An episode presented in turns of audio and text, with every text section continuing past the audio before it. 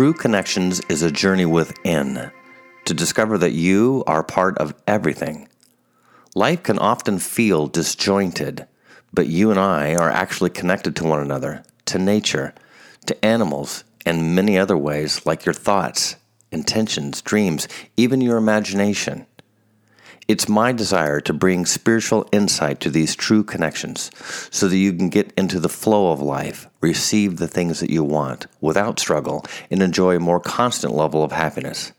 I am Weston Jolly, your host. Thank you for listening to this podcast entitled Supreme Service. Let me introduce this topic by telling you an unusual story of supreme service.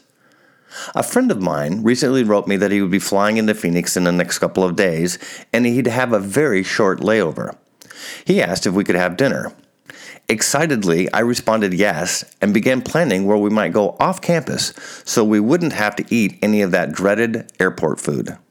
Our timetable would be tight as we had less than three hours in between his flights. I had arranged a restaurant that was very close to the airport that would have great ambiance to our having a phenomenal conversation and a quick meal. Everything was set. The day of our getting together arrived, and my friend texted me that his flight leaving California was delayed. I thought to myself, oh boy, how's this going to work? I texted him back to update me as he could. Through many texts back and forth, and my even contemplating abandoning the whole idea of trying to get together, I found myself driving hurriedly to the airport where we'd find some place to eat on the fly as we only had about 45 minutes. My friend had just come up the escalator, and I had just walked out of an elevator from the airport parking lot when we saw one another excitedly and hugged. I looked up, and there was a simple fast food restaurant where I knew we could at least get a salad. My friend and I were already talking a mile a minute in between placing our food orders. Upon paying for the meal, a very kind and nondescript cashier said, Thank you, Mr. Jolly. I smiled at her attentiveness as I was handed back my credit card. I nodded and continued the conversation with my friend. We sat at a tiny table that was barely big enough to hold our meals and a couple drinks. My friend is originally from the Midwest and he has spent some considerable time in New York, so the pace of our conversation can really hum. you may have noticed that I can talk quickly too, so we were both talking very hurriedly. To my surprise, our cashier came from behind the counter and was now serving us our food. She placed the meals before us correctly, knowing whose meal was whose, and then asked, Is there anything more I can get you? I thought to myself, What is this? We're in a fast food place at the airport, and no one serves food to your table. My friend then asked, Can you tell me where we could get some water? Our cashier, now waitress, said, I'll get it. She then looked at me and said, Would you like one? I was overwhelmed by her politeness and I simply said, Sure. She smiled and proceeded to get our waters. She dropped them off and disappeared like someone serving at a truly nice restaurant, not wanting to bother us in our deep conversation. I finally wasn't talking, quite a feat, I know, and I put my fork into my salad and came up with a piece of chicken. Since I'm a vegetarian, this was a problem, and I looked down at my whole salad and it was covered with chunks of white meat. I didn't order any chicken, so I grabbed my meal and went back to the counter. Smiling, I said, I'm so sorry, but I don't think I ordered any meat on my salad. The cashier pointed to the expansive menu that was practically the length of the whole restaurant, which read, Asian salad with chicken. Embarrassed now, I said, I'm sorry, I didn't see the chicken part. I'll just pick out the chicken. The cashier said, No, I'll take care of it, while grabbing the clear clamshell containing my meal from my right hand. I said, okay. And I hustled back to the table because I didn't want to miss a word in talking with my friend. Within a couple minutes, my completely new salad was delivered again at our table by the only other employee at the restaurant beyond the cook. I nodded again in gratitude, expecting to be left alone as our cashier turned waitress said, Would either of you like a little bread? My friend said, Sure, knowing good and well we weren't eating at a restaurant with a fine white linen tablecloth. Our waitress looked at me and followed my friend's lead, and I again nodded my head. She'd left as quick as she'd come and was back again with fresh bread. To be fair, we were eating at a fast food bakery. But still, when was the last time you were served bread with a fast food meal at an airport? While we weren't served butter in a special handcrafted butter dish made from China, It was delivered on a white plate instead of someone dropping the foil wrapped square cubes of butter on the table or in a bag saying, It's over in the condiment area. I kept thinking to myself, What's going on here? My friend is no spiritual slouch, and he too recognized that we were getting formal VIP treatment. I was smiling because my friend was smiling, but we remained focused on catching up as fast as we could. Time was ticking. I looked at my watch and I said, I'm not sure what time you need to go. And my friend said, Now. I pulled out a $100 bill hidden from my wallet and said, Give me just a minute. My friend already knew what I was up to as I found the cashier wiping the long table where the patrons stand as they eat at the front of the restaurant. I approached the woman and I said, It's rare to be served in such a loving and sincere way. I had folded the Benjamin so you couldn't determine the value of the currency, and I slipped it across the table with our eyes deeply connected as I continued thanking her for our meal and her extraordinary service. She quickly pocketed the folded bill, and I smiled because I knew that she had no idea the amount shared. From my perspective, this was the best part because I've been surprised all night with gesture after gesture of pure love and service. I hope that she might be pleasantly surprised later. My friend was already standing and organizing his carry on stuff when he said to me, You are a prince. I said, I can't encourage that kind of stuff enough. You know, to truly give like that, especially when it comes from the heart. My friend dropped his eyes and with a big smile and said, I know. I know he gets it, and I hugged him even harder because he knows too I recognize him for his grace and love to offer supreme service. I said before we departed, it was worth every minute. Sharing my deep love and appreciation for our relationship. My friend said, I told you it would be, in jest to my previous consideration of not coming due to our exceedingly small window of time to meet. While time is limited, supreme service isn't. Serving is only one half of the equation. It's the giving half. Next week, appropriately so, I'll be speaking of the receiving half and how gratitude is on the other side of the equal sign.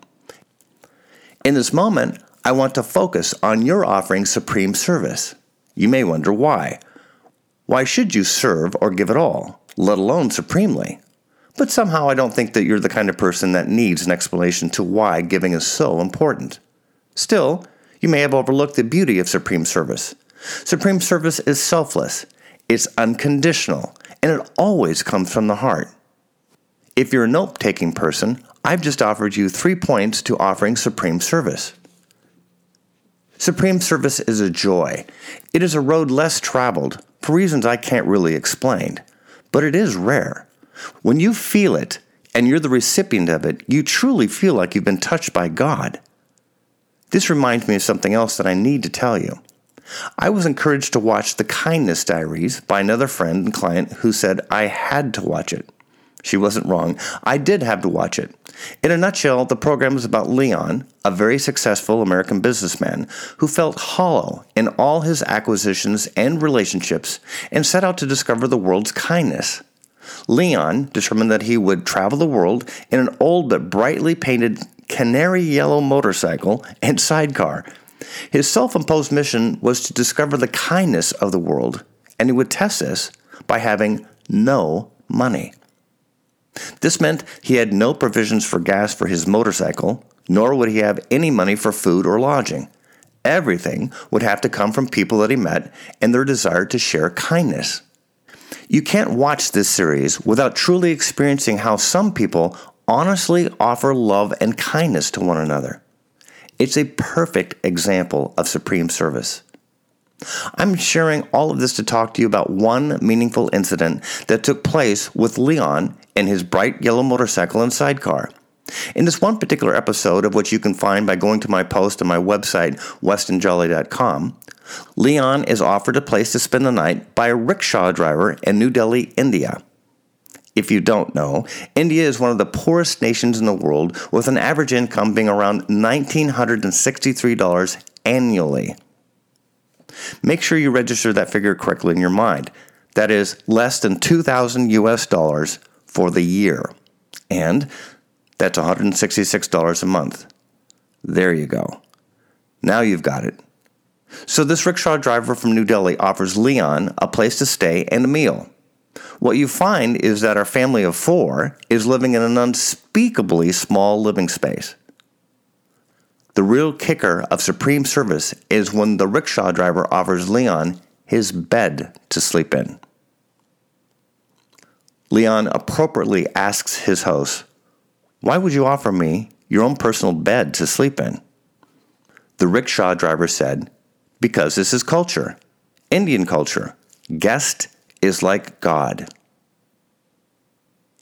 Now I want you to imagine sleeping in this twin sized bed with the family's two small children while your host and his wife sleeps on the hard floor.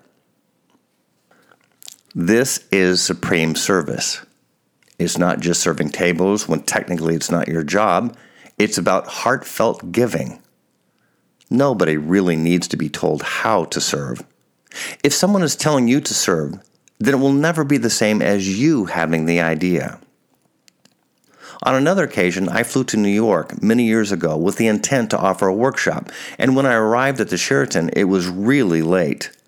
I was exhausted, and the room that I had booked had a problem. I went to the front desk and asked for some help, and the night clerk did an extraordinary job of upgrading me even to a nicer suite, especially when the hotel was full. I was starving, and I had badly mismanaged my eating for the day, but he further assisted me in at least getting something to eat before I retired for the night. I was touched by his love and generosity. I sat waiting, sitting in the bar, while he went into the kitchen to rustle me up some food. Clearly not his job. I was tired, but something about sitting in the bar felt funny. There was nothing wrong, it just felt energetically loopy. Finally, I looked up at the walls and I saw good sized pictures of real people helping other people during 9 11 at the falling of the Twin Towers. I felt deeply connected to the people who were gone, even more connected to the firefighters, police officers, and literally everyone else who offered supreme service.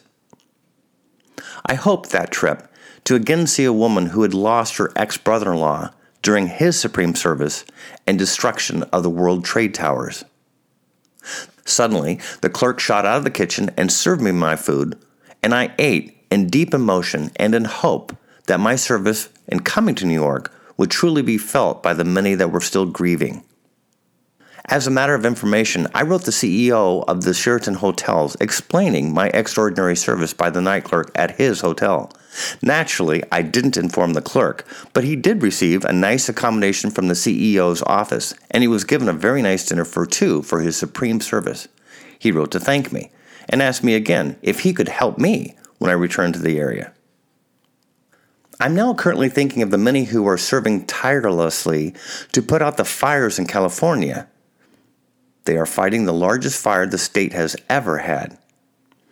During the day of publishing this podcast, the death toll stands at 42. I have insight that this number will grow to 102 before this incident is under control. What can you do or say to someone when they save your life?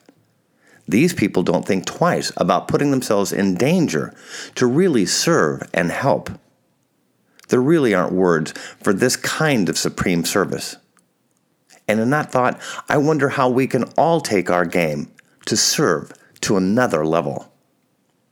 I'll forever be thankful to the nurse who helped my best friend in and out of critical care when he underwent his second open heart surgery at 21 years of age.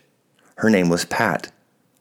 I hugged her in the hallway just after I wheeled my best friend into the elevator for a pre surgical test I couldn't attend. I wanted her to know from the depths of my being the compassion and love I had for her taking care of my best friend during his time of true need. I greeted another nurse in Boise, Idaho the same way after just meeting the woman who was now taking care of my mom after her stroke and her stay in intensive care. These supreme acts of service are so hard to describe because of how they touch you when you are the recipients of such love and kindness. I remember like yesterday, years ago, when our car mechanic knew I couldn't afford the BMW parts that we needed to fix our car. Our mechanic Richard contacted his brother in Germany, flew the parts in, and performed the needed repair at a fraction of the cost during a very tough financial time. Most people don't tip their car mechanics. I do. I want Richard to know how much we value his supreme service. Richard's love, service, and passion for people isn't limited to me or my family. He's a true friend.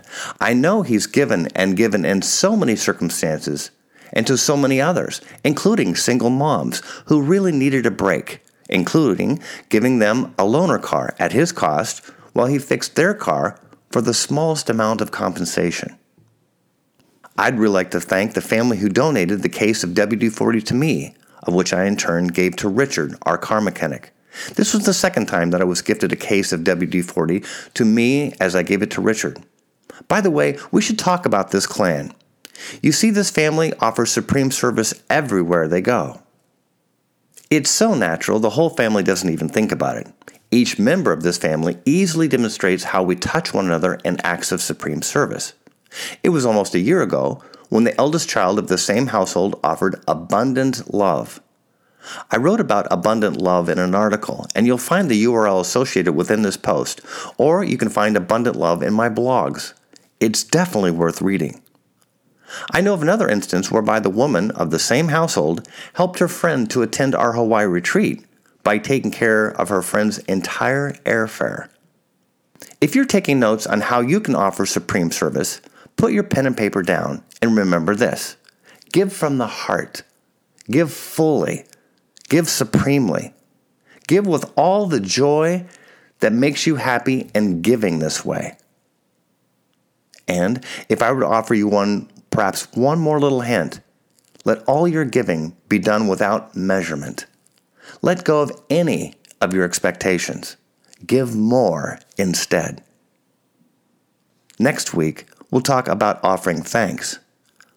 But remember for today that in your giving supremely, you'll find even more room to give more. It's fun, and let it all come from the heart.